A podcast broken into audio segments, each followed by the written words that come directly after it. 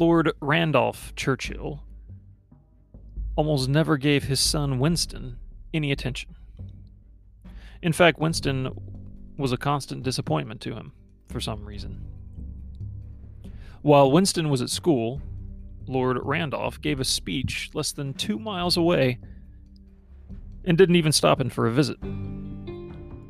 Winston wrote to his parents 76 times from the years 1885 to 1892, and they only wrote to him six times.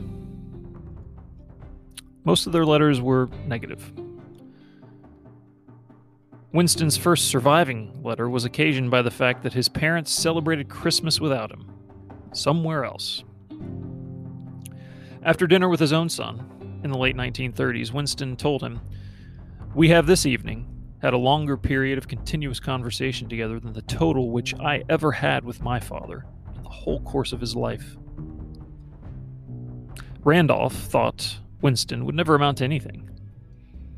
He let Winston join the army because he didn't think Winston was smart enough to be a barrister. Or anything else, for that matter. Yet Winston worshipped his father, always writing glowing remarks about him and eventually writing a complimentary biography of the distant man. Lord Randolph had indeed accomplished much in his life, including the annexation of Upper Burma to the British Empire. But Winston Churchill would dwarf him in stature and significance, becoming one of the leading figures of the 20th century.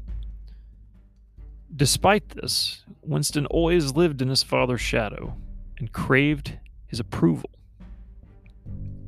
After World War II, during a dinner with family, Winston's daughter asked him if you could seat anyone there, in that empty chair, whom would it be?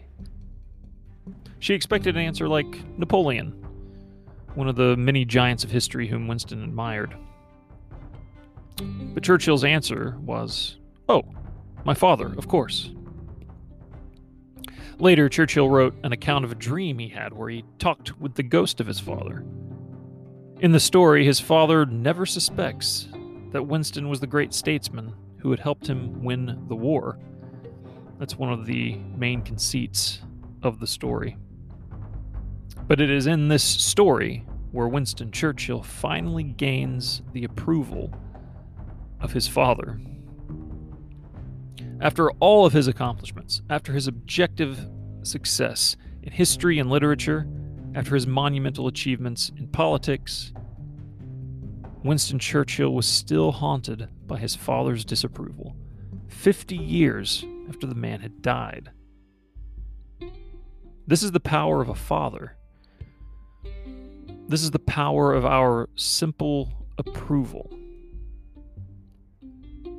A father can haunt their offspring, an oppressive ghost that harries them for their entire lives. Or a father can bless their offspring, strengthening their hands to do any good work. As a father, you have tremendous power. Use it wisely.